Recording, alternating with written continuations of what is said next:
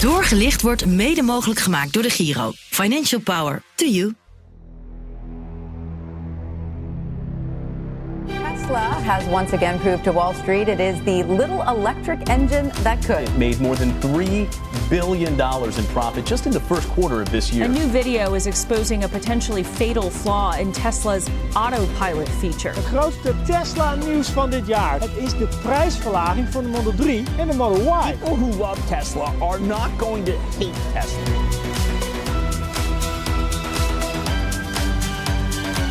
De Model Y, de Model X, de Model S, de Model 3. Grote kans dat je deze auto's ziet als je googelt op elektrische auto. Want ik heb het natuurlijk over het merk Tesla. In deze aflevering van Doorgelicht richten wij de schijnwerper op deze elektrische autofabrikant. Zodat jij als belegger kan bepalen wat een Tesla-aandeel nou eigenlijk waard is. We vertellen je het verhaal achter het bedrijf. We geven je een fundamentele analyse. Die krijg je natuurlijk van mijn collega. Mijn naam is Nina van den Dungen en naast mij Jim Teepoering, analist en vermogensbeheerder bij Eén Vermogensbeheer. Goedemorgen Nina. Goedemorgen. Wat rij jij voor auto? Ik rijd BMW, maar met Eén Vermogensbeheer hebben we wel Tesla. Oh ja? Heb je een bedrijfswagen? Ja. Dus dat is inderdaad de Tesla. En dus zo nu en dan zit ik er wel eens in. En waarom dan wel daarvoor een Tesla? Vanwege de groene uitstraling, Nina. Dat is echt allemaal fake, hè? Uitstraling. Ja, zeker. Daar komen we straks nog op. Maar toch is dat wel het karakter wat veel mensen hebben bij Tesla. Dat het groen is, goed voor het milieu. Dat is waar. Ja. Weet je wat ik rij? Een Renault Talisman. Estate. Kijk. Diesel. Maar de man rijdt de concurrent van Tesla. BYD. Nee, Nio. Chinees. Ja. Stond jij vooraan om aandelen Tesla te kopen toen het naar de beurs ging? Nee, sterker nog, op het moment dat het naar de beurs ging, eerste jaren was ik best wel negatief over Tesla. Dat had alles te maken met productieproblemen, maar ook dat hun balans gewoon niet zo sterk was en het geld echt met bakken tegelijk eruit ging. En Tesla is in haar bestaan ook eigenlijk een paar keer bijna failliet gegaan. Altijd wel heel sterk weer teruggekomen. En ja, als je nu kijkt waar Tesla staat en waar het toen stond, dan heeft het echt een transformatie doorgemaakt. We gaan je meenemen de geschiedenis in van Tesla. En natuurlijk gaan we een uitgebreide fundamentele analyse doen. Nog even wel een hele belangrijke disclaimer, toch? Ja, zeker. Want we geven natuurlijk geen advies. Je moet je altijd realiseren dat je beurskoers ook kunnen dalen. Dat je dus verlies kunt maken. En ja, ook uit het verleden behaalde resultaten bieden geen garantie voor de toekomst. Zeker niet bij Tesla. Oké, daar wil ik alles over horen. Wist jij trouwens die elektrische truck? Dat ding. De Cybertruck. De Cybertruck. Ik heb hem hier op Google paraat. Weet jij hoe die eruit ziet? Ik weet hoe die eruit ziet. Ja, laat ik het zo zeggen. Ik wil er niet in gezien worden. Ja, afschuwelijk toch? Klopt. Ja. Maar nu we het toch over weetjes hebben en hoe dingen eruit zien. Je had het er net al over. De Model S, de Model 3, de Model X en de Model Y. Ja. Weet je waarom die zo heten? Ja, tuurlijk. Oh, nou. Sexy and I know it. Heel veel mensen denken natuurlijk dat het verhaal van Tesla begint met deze man. I think global warming is a very serious issue and it's something that we have to address, and the only way to address that is to come up with a car that doesn't add carbon emissions to the environment. And I think the way to do that is with electric vehicles. Ja, iedereen koppelt Tesla 1 op 1 aan Elon Musk, maar dat is onterecht. In 2003 wordt Tesla namelijk niet door Musk opgericht, maar door een Amerikaanse uitvinder. Martin Eberhard en ook door een ingenieur, Mark Tarpenning. Die weten eigenlijk ook niet helemaal waarom Musk nou zichzelf als de oprichter opstelt. Zo zeggen ze later in een interview met CNBC. You know, he's actually accomplished some amazing things in his own right. He's totally amazing. Yeah, SpaceX is amazing, and you know he's done some interesting things with Tesla for sure. I'm not sure why he has to also say that he was a founder when he wasn't. I don't understand that. Well, yeah, whatever. Heel veel veren, maar wel even duidelijk: Musk is niet de founder van Tesla. Ja, veel mensen denken dat natuurlijk wel. Ik wist dat het niet zo was, maar hij is natuurlijk wel de grote voorman en heeft ook wel het grote succes gebracht. Absoluut waar. Even terug naar begin 2003. De dan 43-jarige Eberhard komt net uit een scheiding en zoals wel meer mannen in de 40 raakt hij dan zeer geïnteresseerd in sportwagens. In the end, you know, I'm looking at these cars that look like a lot of fun, but got, you know, 18 miles to the gallon or something. And this is at a time when it seemed very obvious to me that the wars that we were having in the Middle East had something to do with oil, and it seemed also becoming more and more obvious that this global warming thing was real. And in the end, I couldn't buy a car like that. Nou, bijna alle sportauto's vallen dus af omdat ze een vervuilende verbrandingsmotor hebben. En eigenlijk op het moment denkt hij: hey, maar waarom kunnen we hier gewoon geen bedrijf in beginnen? Een elektrisch autobedrijf. Hij neemt contact op met zijn businesspartner, dat is dus Mark Tarpenning. De twee begonnen samen in de jaren 90 toen ze e-books maakten, echt waar. In de jaren 90 e-readers. En ze zeggen ja, in die zin is een elektrische auto bijna hetzelfde. Je hebt gewoon een goede batterij nodig, een computer, software. En dan ja, in een e-book is het iets makkelijker qua omhulsel. Een auto heb je gewoon alleen een chassis nodig, dan ben je er. Tijdens de autoshow in L.A. komen ze met dit idee bij de stand van Lotus, de Britse autofabrikant. En verbazingwekkend genoeg pakte eigenlijk hun pitch helemaal niet zo slecht uit. We flew down to Los Angeles for the 2002, I guess, auto show, yeah. The LA auto show. And hunted around and found the Lotus booth and basically forced ourselves upon the Lotus people. We forced him to sit and listen to our presentation, which he did. Yeah. And was intrigued. Yeah, was intrigued enough that he said, well, you know, come to Hethel, which is in England, and we can talk more about this. Nou, dat is dus heel goed uitgepakt. Op 1 juli 2003 is het echt, dan is Tesla Motors Incorporated geboren. En om een conceptcar te bouwen is er natuurlijk ook heel veel geld nodig. Eberhard en Tarpenning gaan op zoek naar kapitaal. Veel investeerders zijn niet bepaald geïnteresseerd. Maar wie komt daar om de hoek kijken? Jawel, dames en heren, Elon Musk. Hij is enorm geïnteresseerd in Tesla. Zo enorm dat hij $7,5 miljoen in dat bedrijf steekt. En daarmee wordt hij voorzitter van de Raad van Bestuur. En hij stelt dan Martin Eberhard aan als CEO. Ze gaan aan de slag met de eerste auto, dat is de Tesla Roadster. Elegante elektrische sportauto. En in de jaren die volgen wordt er aan de auto gewerkt, haalt Musk meer geld op. In 2005 bijvoorbeeld al $13 miljoen. In 2006 $40 miljoen. En in 2008 nog eens $40 miljoen. Tesla heeft dus op dat moment al $100 miljoen bij elkaar gesprokkeld. Zonder dat het nog maar één enkele auto echt op de weg heeft. Echt een prestatie. Wel zag je de eerste Roadster in 2006 als een conceptcar. Was dat toen iets wat jij zou willen hebben, die Roadster? Ja, dat was eigenlijk best wel heel bijzonder. Ook op het moment dat hij op de markt kwam. Dat ding ging, 2,5 of 3 seconden naar de 100. Mm-hmm. Je hoorde hem niet. Het ging echt heel snel. Sterker nog, als je nu zo'n Tesla Roadster van bijna 15 jaar oud wilt kopen. Die vind je niet voor minder dan €100.000. Nee, maar er zijn ook heel weinig maar van gemaakt, hè? Ja, en de meeste werden overigens wel verkocht in Europa. Zo'n 2000 stuks gingen redelijk snel. Ja, ik heb er serieus deze zomer eentje op een parkeerterrein van een camping zien staan. Gewoon op de Veluwe. Met caravan? Nou, nog net niet. Maar hij viel toch wel erg op bij die camping, moet ik zeggen. Maar goed, terug naar die miljoenen dollars die Musk heeft opgehaald. In 2007 lopen ze bij Tesla aan de lopende band tegen problemen aan. Hè, blijkt toch dat een elektrische auto ontwerpen zonder ervaring best een beetje lastig is. Eberhard die stopt als Tesla-CEO, want hij wil zich helemaal focussen op de ontwikkeling. Die verloopt enorm moeizaam. Maar ja, zijn nieuwe baan is maar van korte duur. Het komt tot gedoe, confrontaties met Elon Musk. En dat leidt uiteindelijk tot het vertrek in 2008 van Martin Eberhard. Nou, wat er precies gaande was, dat wil hij niet zeggen. I was voted off the island, and in a rather rude way. It wound up with some lawsuits and some settlements. And it's history now. Yeah, so I can't say a lot about it. Ik heb het idee dat ze volgens mij af en toe nog wel gezellig in de kroeg zitten met z'n drieën. Ik heb niet het gevoel dat ze hele goede herinneringen op nahouden. En nog geen maand later stopt Tarpenning er ook mee. Hij verklaart dat het toch niet helemaal hetzelfde is zonder zijn vriend Eberhard. In februari, dus een maand na het vertrek van de oprichters, rolt dan toch de eerste Tesla Roadster van de band. Bij de voordeur van Elon Musk. Dus ik snap ook heel goed dat iedereen denkt, Musk is toch gewoon de founder van Tesla. Het is de eerste elektrische auto die op een lithium-ion batterij loopt en zijn actieradius is 320 kilometer. Nou, bij Tesla zijn er ondertussen meerdere wisselingen van de wacht, totdat Musk uiteindelijk de CEO wordt aan het einde van 2008. Kwart van het Tesla-personeel wordt ontslagen om kosten te besparen. Dat zien we wel vaker, dat Musk als hij ergens topman wordt, wat mensen de laan uitstuurt. In december weet Musk nog eens $40 miljoen binnen te halen. Tesla redt dat van een faillissement.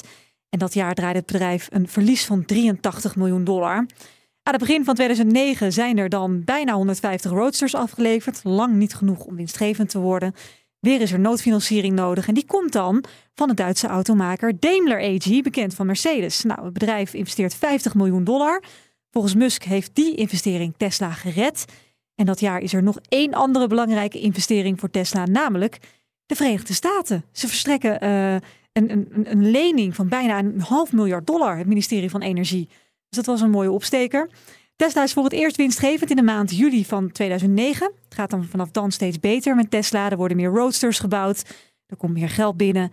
En uiteindelijk is daar dan de beursgang in 2010. En iedereen die keek daar heel erg naar uit. Toch, Jim? Ja, absoluut. En dat was ook best wel, even los van het feit dat Tesla natuurlijk gewoon dat geld nodig had, was het wel een periode kort midden in de kredietcrisis eigenlijk. Lehman was gevallen. Dus ja, een beursgang toen, dat was sowieso al iets bijzonders. Want ja, zo goed was het beursklimaat niet voor beursgangen. Maar ondanks die slechte beurs wist Tesla 13,3 miljoen aandelen te plaatsen voor $17 per aandeel. Mm-hmm. Nou, dat leverde dus bijna $250 miljoen op. En ja, de beleggers van de eerste uur, die waren toen al tevreden. Want einde van de dag stonden die aandelen van $17 op zo'n $24. Dus ja, ze hadden al een kleine 50% winst in de pocket. Ja, wat is een aandeel Tesla nu? Dat is toch een van de duurdere aandelen? Ja, kijk, een aandeel Tesla, je kan zeggen $250. Maar we moeten niet vergeten, doordat die koers zo geëxplodeerd is op een gegeven moment, dat die eerste keer door 5 is gedeeld. Ja. Daarna is die nog een keer opgesplitst. Dus als je dat helemaal terug gaat rekenen, nou, dan kom je volgens mij richting de $10.000 of zo. Nou, dat is wat overdreven, maar ja, die kant gaat het uit. Ja, en dan even een kleine side note. We nemen deze opname op in september 2023. Dus als je nu een totaal andere koers ziet staan, hè? Je luistert in een hele andere maand. Dat kan dus zomaar, maar dan weet je de achtergrond. 2 jaar na de beursgang is het tijd voor Tesla's volgende stap. De Roadster wordt ingewisseld voor de Tesla Model S, dus die luxe sedan die door Tesla zelf gemaakt wordt in Californië. En dat wordt al snel een van de best verkochte elektrische auto's ter wereld. Kort na de onthulling worden nieuwe Tesla's geleverd met een bijzonder snufje, namelijk de Tesla Autopilot. Hè, je krijgt een automatische piloot. En dat gaat niet altijd even goed. A new video is exposing a potentially fatal flaw in Tesla's autopilot feature. You can actually see the steering wheel turning left while the blue autopilot light is on. Ja, dat is allemaal niet fijn. Er zijn behoorlijk wat incidenten mee geweest. Ondanks deze incidenten zet de groei van Tesla wel door. In 2015 wordt de visie van de oprichters, de originele oprichters, meer en meer werkelijkheid. Dat is namelijk gewoon echt een autofabrikant zijn die zich ook bezighoudt met technologie. Tesla stapt namelijk de batterijindustrie in. En ook komt de Tesla Model X uit, de elektrische SUV. En een jaar later, in 2016, koopt Tesla SolarCity, een bedrijf dat zich bezighoudt met zonnepanelen voor $2,6 miljard. Dan verandert Tesla ook maar de naam, want het heette de hele tijd Tesla Motors Incorporated. Maar nu gewoon Tesla Incorporated. Zo wil het bedrijf ook laten zien dat het niet alleen maar elektrische auto's maakt, maar veel breder in die techmarkt zit. In 2017 komt de Tesla Model 3 op de markt. Dat is toch wel de eerste elektrische auto die wat betaalbaarder is. Wat moest die ook alweer kosten, Jim? De Model 3? Mm-hmm. Volgens mij was het zo'n €45.000. Ja. Een kale Model 3. Ja, en steeds meer mensen die wilden er wel eentje. De Model 3 was dan ook bedoeld voor de massa. De vorige modellen waren wat voor de vermogendere automobilisten. Alleen dat de Model 3, net als de Roadster, best wel veel productieproblemen. Het zorgde ervoor dat er heel veel shortposities op Tesla open stonden. En er was een jaarverlies van bijna $2 miljard, Jim. We hebben het natuurlijk in de aflevering over meme stocks hebben we het gehad. Over short gaan, uitgebreid. Maar hier toch nog even een soort kleine uitleg hoe je short gaat. In dit geval op Tesla.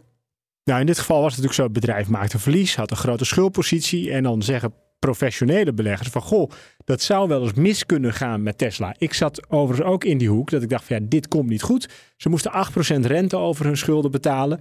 En dan kun je dus inderdaad inspelen op een daling van aandelen Tesla. Heb jij dat gedaan toen? Dat heb ik niet gedaan, maar door ze te verkopen, zonder dat je ze hebt, dat klinkt wat gek, maar we hebben het al behandeld. Hè? Dus daar eigenlijk rood bij de bank. Ja. En je moet ze later een keer weer terugkopen. Als dat lukt op een lagere koers, ja, dan heb je geluk.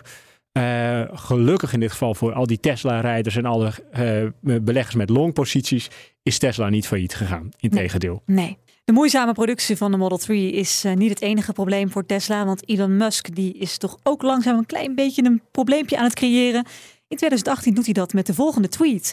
I'm considering taking Tesla private at $420. Funding secured. Musk is dus serieus van plan om Tesla van de beurs te halen, zo twittert hij. Volgens hem zorgen de kwartaalcijfers, de aandeelhouders en de jaarverslagen voor veel te veel druk op de groei en de innovatie van het bedrijf. Nou, de SEC, de Securities and Exchange Commission, dus de Amerikaanse beurswaakhond, die zit ook op Twitter. Die ziet Musk zijn uitspraak en die spant een zaak aan. Want volgens de SEC was de tweet van Musk misleidend. Vooral vanwege die 2 woorden. Funding secured. 2 dagen later komt het tot een schikking van $20 miljoen. En de voorwaarde dat Musk 3 jaar lang geen bestuursvoorzitter van Tesla mag zijn. Maar overigens om even in te haken. Ja. Dat veroorzaakte destijds ook een stijging van de aandelenkoers. Enorm, ja. Van ongeveer 10%. Dus dat aandeel dat vloog de lucht in. En ja, dit was niet het enige gekke wat Musk op dat moment deed. Hij ging ook in een radio-uitzending zitten. En dan zat hij met whisky en te blowen. Vervolgens zat hij in een analistencall.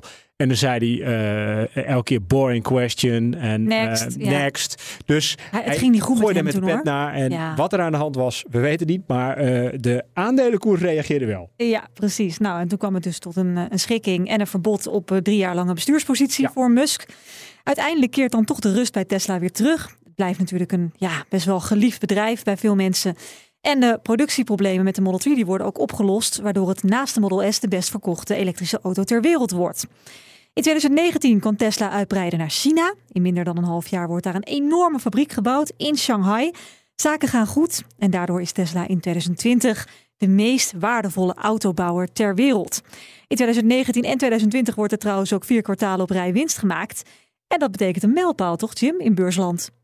Ja, absoluut. Want als je in de prestigieuze S&P 500 wordt opgenomen, dan betekent dat je ook onder de aandacht komt van veel meer grote, serieuze beleggers. Je wordt opgenomen in grote beleggingsfondsen, pensioenfondsen, natuurlijk ook in ETF's. Nou, als er meer vraag is naar die aandelen, dan betekent dat uiteindelijk ook een hogere koers. Dus er was echt wel focus toen op van wat gaan die kwartaalcijfers worden? Zijn ze weer positief?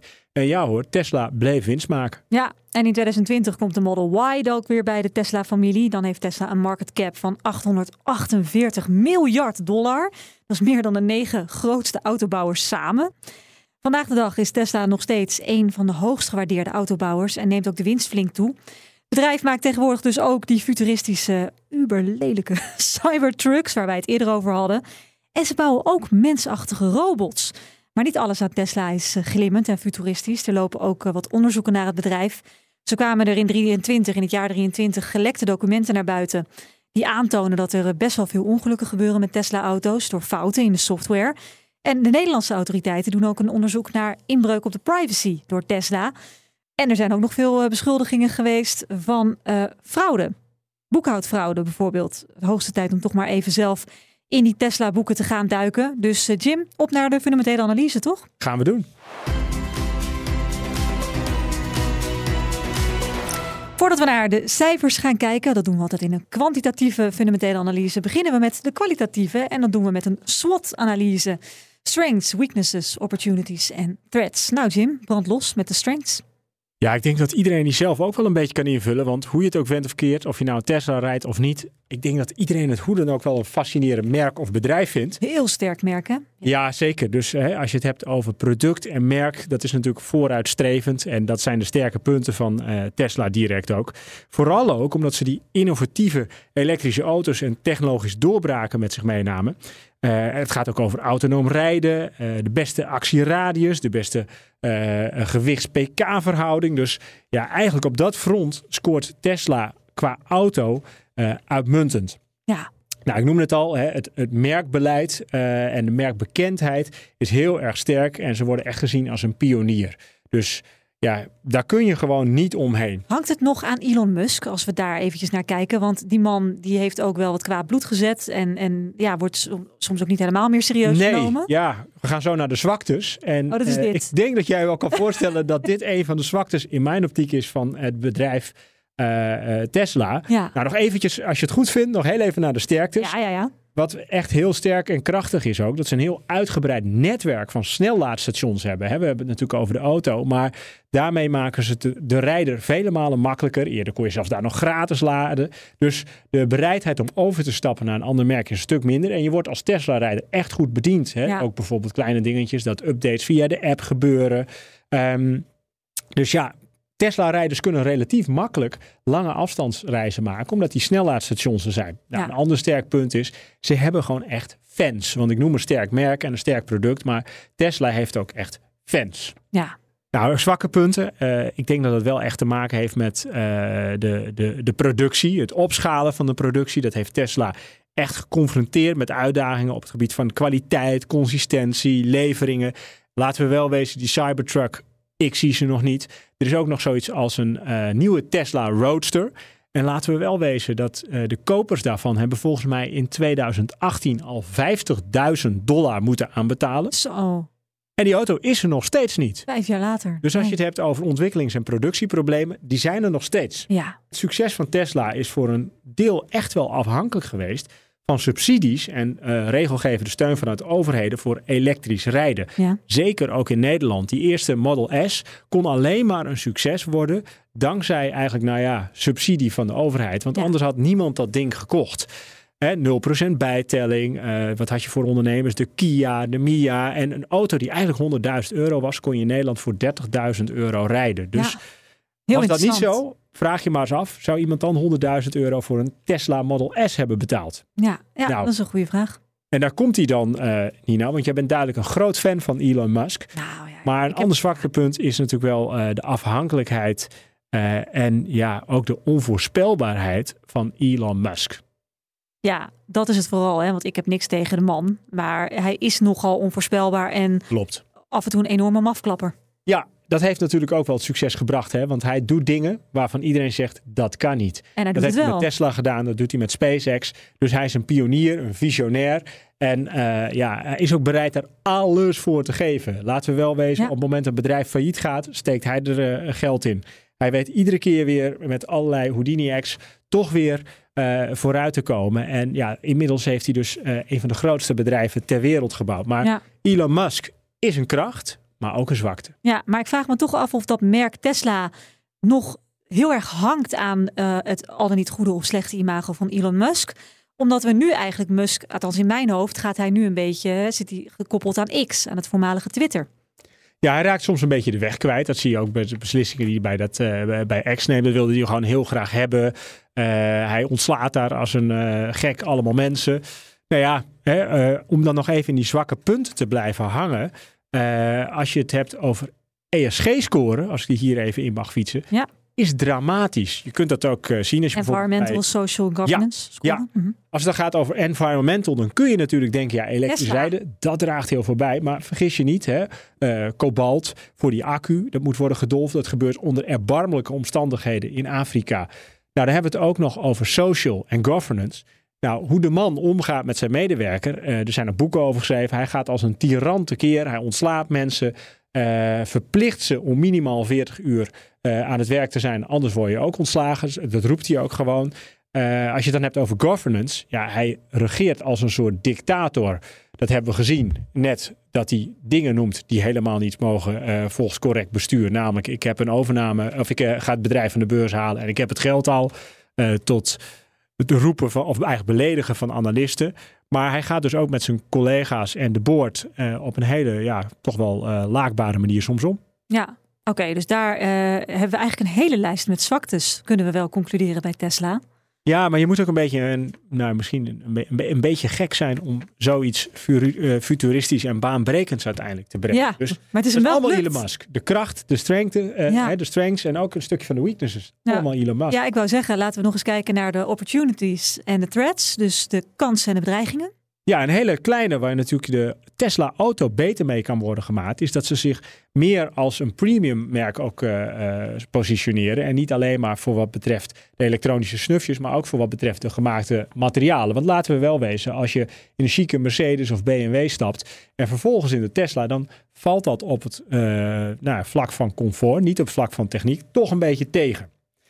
Nou, wat ook wel echt een kans is, is natuurlijk wel de huidige trend naar duurzaam, naar een beter milieu. Dat is echt wel de niche waar Tesla opereert. Ja. Dus ze kunnen de auto's nog aantrekkelijker maken voor een nog breder publiek. Misschien met nog een goedkoper model erbij. En ze hebben die Cybertruck al, tenminste. Op papier. Die is beloofd. Maar ze kunnen natuurlijk vanuit dat perspectief nieuwe markten aanboren. Met misschien wel, ze kunnen al hun eigen batterijen maken. Maar misschien ook wel andere vervoersmiddelen. Bussen.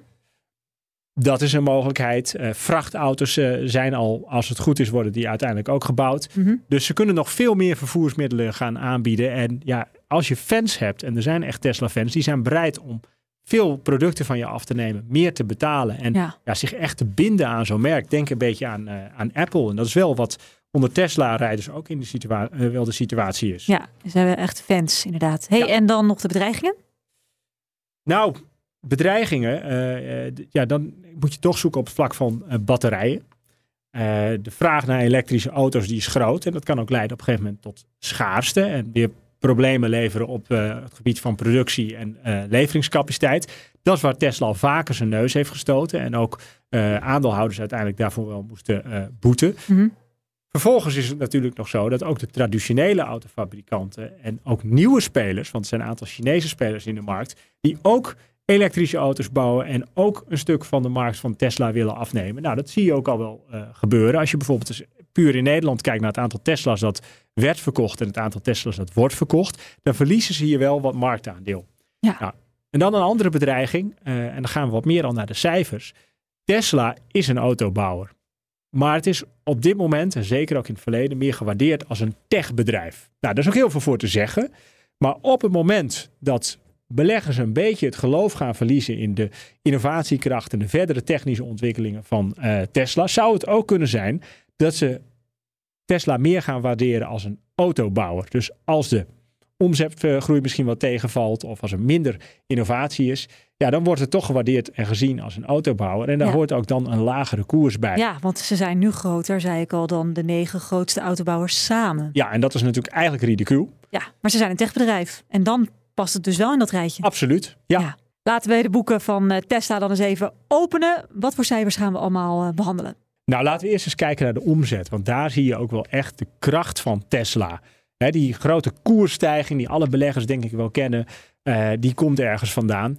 Nou, als we even teruggaan in de tijd, in 2018, toen boekte Tesla een omzet van ongeveer ietsje meer, was het $20 miljard. Nou, dat is al heel veel geld. 2023 gaat Tesla door de $100 miljard heen. Dus dat is in 5 jaar tijd is het vervijfvoudigd. Dus die stappen die zie je ook. Als je kijkt naar 2021 was het nog 54 miljard. 2022 81 miljard. Dus de omzetgroei die is immens. En dus $100 miljard omzet voor Tesla. Dus die groei rechtvaardigt alleen al een groot deel van de aandelenstijging. Ja, maar goed, het gaat uiteindelijk om de winst. Ja, wat blijft er over? Want dat was op een gegeven moment natuurlijk wel heel penibel de situatie bij Tesla. Er moest heel veel geld bij. En dat was eigenlijk lang zo, hè? Want laten we wel wezen, in 2018, ik zei al van ja, hè, toen maakten ze $20 miljard omzet op dat moment. Maar er moest gewoon geld bij elke Tesla die van de band rolde. Ja. Dat was toen nog $1 miljard verlies. Zo. Nou, je hebt net al wat cijfers genoemd. 2021 was er echt geen verlies meer, maar werd er al dik $5 miljard verdiend. 2022 is het nog eens een keer verdubbeld en lag die winst al op $12,5 miljard. Omdat die productiekosten echt omlaag konden. Ja, nou dan zie je wel ook dat 2023 een stukje minder is, want Tesla heeft in 2023 prijsverlagingen doorgevoerd om concurrerender te zijn. Ja. En dat heeft dus ook direct het effect op de winst, dat die een beetje onder druk staat en lager is dan in 2022. Dus de marge die is tijdenlang enorm opgelopen, maar in 2023 is er bewust voor gekozen om iets van de marge weg te geven, om wel marktaandeel te behouden. En ja, het is misschien een slimme set, maar het geeft wel aan dat de markt enerzijds een beetje verzadigd is, dat er meer spelers komen. Dus dat is niet een teken van kracht. Nee, en keren ze dividend uit? Nee, zeker niet. Want dat past natuurlijk niet bij Elon Musk. Want Elon Musk die zegt van winst. We maken winst, dat is ook prachtig. Hè? We zouden ook heel veel geld kunnen teruggeven aan die aandeelhouder. Maar nee, we gaan herinvesteren. Dat geld moet naar innovatie, dat moet naar ontwikkelingen, dat moet naar onderzoek. Dus ja, het resulteert er ook in dat Tesla op dit moment $20 miljard gewoon op de bank heeft staan. Nou, dat maakt wel meteen dat de balans daarmee heel solide is. Ze maken ook een fantastische, waar bijvoorbeeld naar kijken, return on equity. Wat voor rendement maken ze nou op het vermogen? Dat is echt gewoon 20%. Mm. Dus ja. Er is geen schuld. Er is geen schuld. Nee, dat is echt. Die situatie die is gewoon 100% gedraaid ten opzichte van 5 jaar geleden. Dus het enige natuurlijk is wel dat er geen dividend is. Er worden ook geen aandelen teruggekocht. Ja, die mogelijkheden liggen wel daar. Maar Elon Musk voorlopig zegt van nee hoor, we gaan lekker dat geld laten staan. We gaan investeren en ja, drugs bouwen. Hij voert daarin gewoon zijn eigen koers. Eerder heeft hij ook gewoon gezegd van ja, van die cashpositie, daar gaan we bitcoins van kopen. Je kon ook op een gegeven moment Tesla kopen in bitcoins. Nou, dat kan niet meer. Maar het geeft wel aan hoe wispelturig de man is. Ja. En als we even naar de concurrentie kijken, je noemde al even zijdelings, er komen steeds meer spelers bij. Hè? Ook de gewoon normale autobouwers hebben bijna allemaal al elektrische modellen op de markt en het wordt steeds meer. En je ziet dan ook nog luxe editie. Hè? Ik had het al in het begin even over de Nio, die komt dan uit China, maar de Polestar. Ja, dat is allemaal toch in het vaarwater van Tesla. Ja, absoluut. En ook de traditionele merken. Hè? Of je nou een Volvo, BMW, Mercedes. Audi. Ja. Onder Volkswagen groep valt natuurlijk ook de Audi. Mm-hmm. Die zijn allemaal wel bezig met een inhaalslag. En dat gaat ook wel snel. Maar ze moeten ook wel, want Tesla heeft ze eerst echt op een achterstand gezet. Maar een grote concurrent van Tesla is bijvoorbeeld BYD. Je ziet ze hier ook wel eens rijden. Ja. Chinese autobouwer. Die heeft ook gewoon een market cap, dus een marktwaarde die op dit moment al groter is dan Volkswagen. Mm-hmm. De omzet is wel wat minder. Ja, en dan krijg je toch wel iets geks. Als je bijvoorbeeld kijkt naar de omzet die Volkswagen boekt ten opzichte van Tesla, ja, dan is Volkswagen echt nog vele malen groter. Maar kijk je naar de beurswaarde, dan is Tesla 5 keer zo groot. Ja. Dus beleggers prijzen ook nog wel heel veel groei van Tesla in. Ja, en dat is dan ook misschien wel een beetje waar het risico zit. De vraag is, kunnen ze dat volhouden? En dat, ja, op het moment dat er twijfel is, dan zie je dus ook die aandelenkoers heel erg hard dalen. In 2022, toen daalde de koers met zo'n 80%. 2023 verdubbelde het aandeel weer.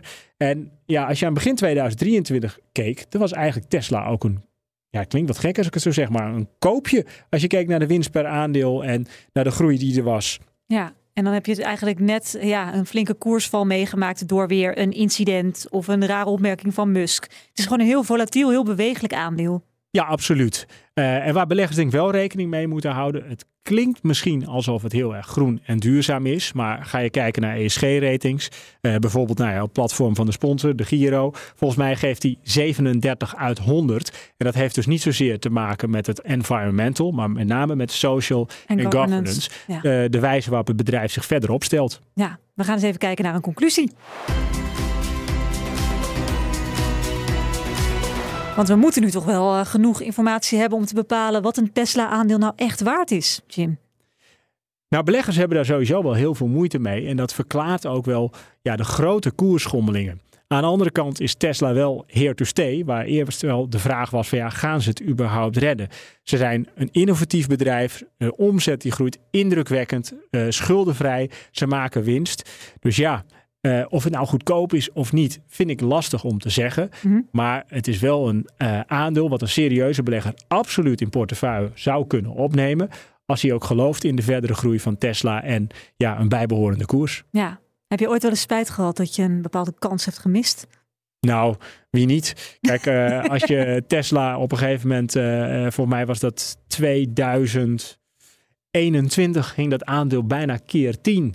Ja, dan zit je toch wel even te kijken dat je denkt, had ik ze maar. En om het nog erger te maken, in januari hebben we tijdens het investeringscomité het aandeel Tesla nog onder de loep genomen en geconcludeerd dat het nu toch wel erg aantrekkelijk geprijsd was.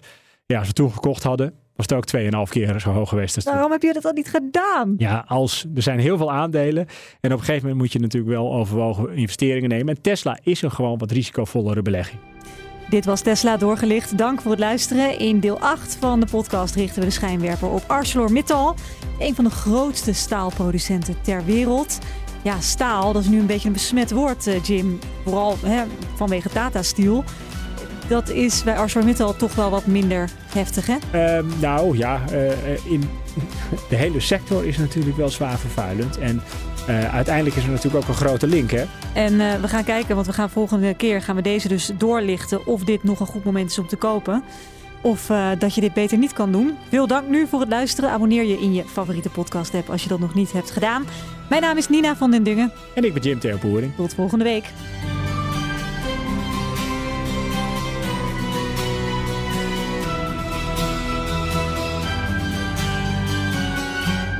Doorgelicht wordt mede mogelijk gemaakt door de Giro. Financial Power to you.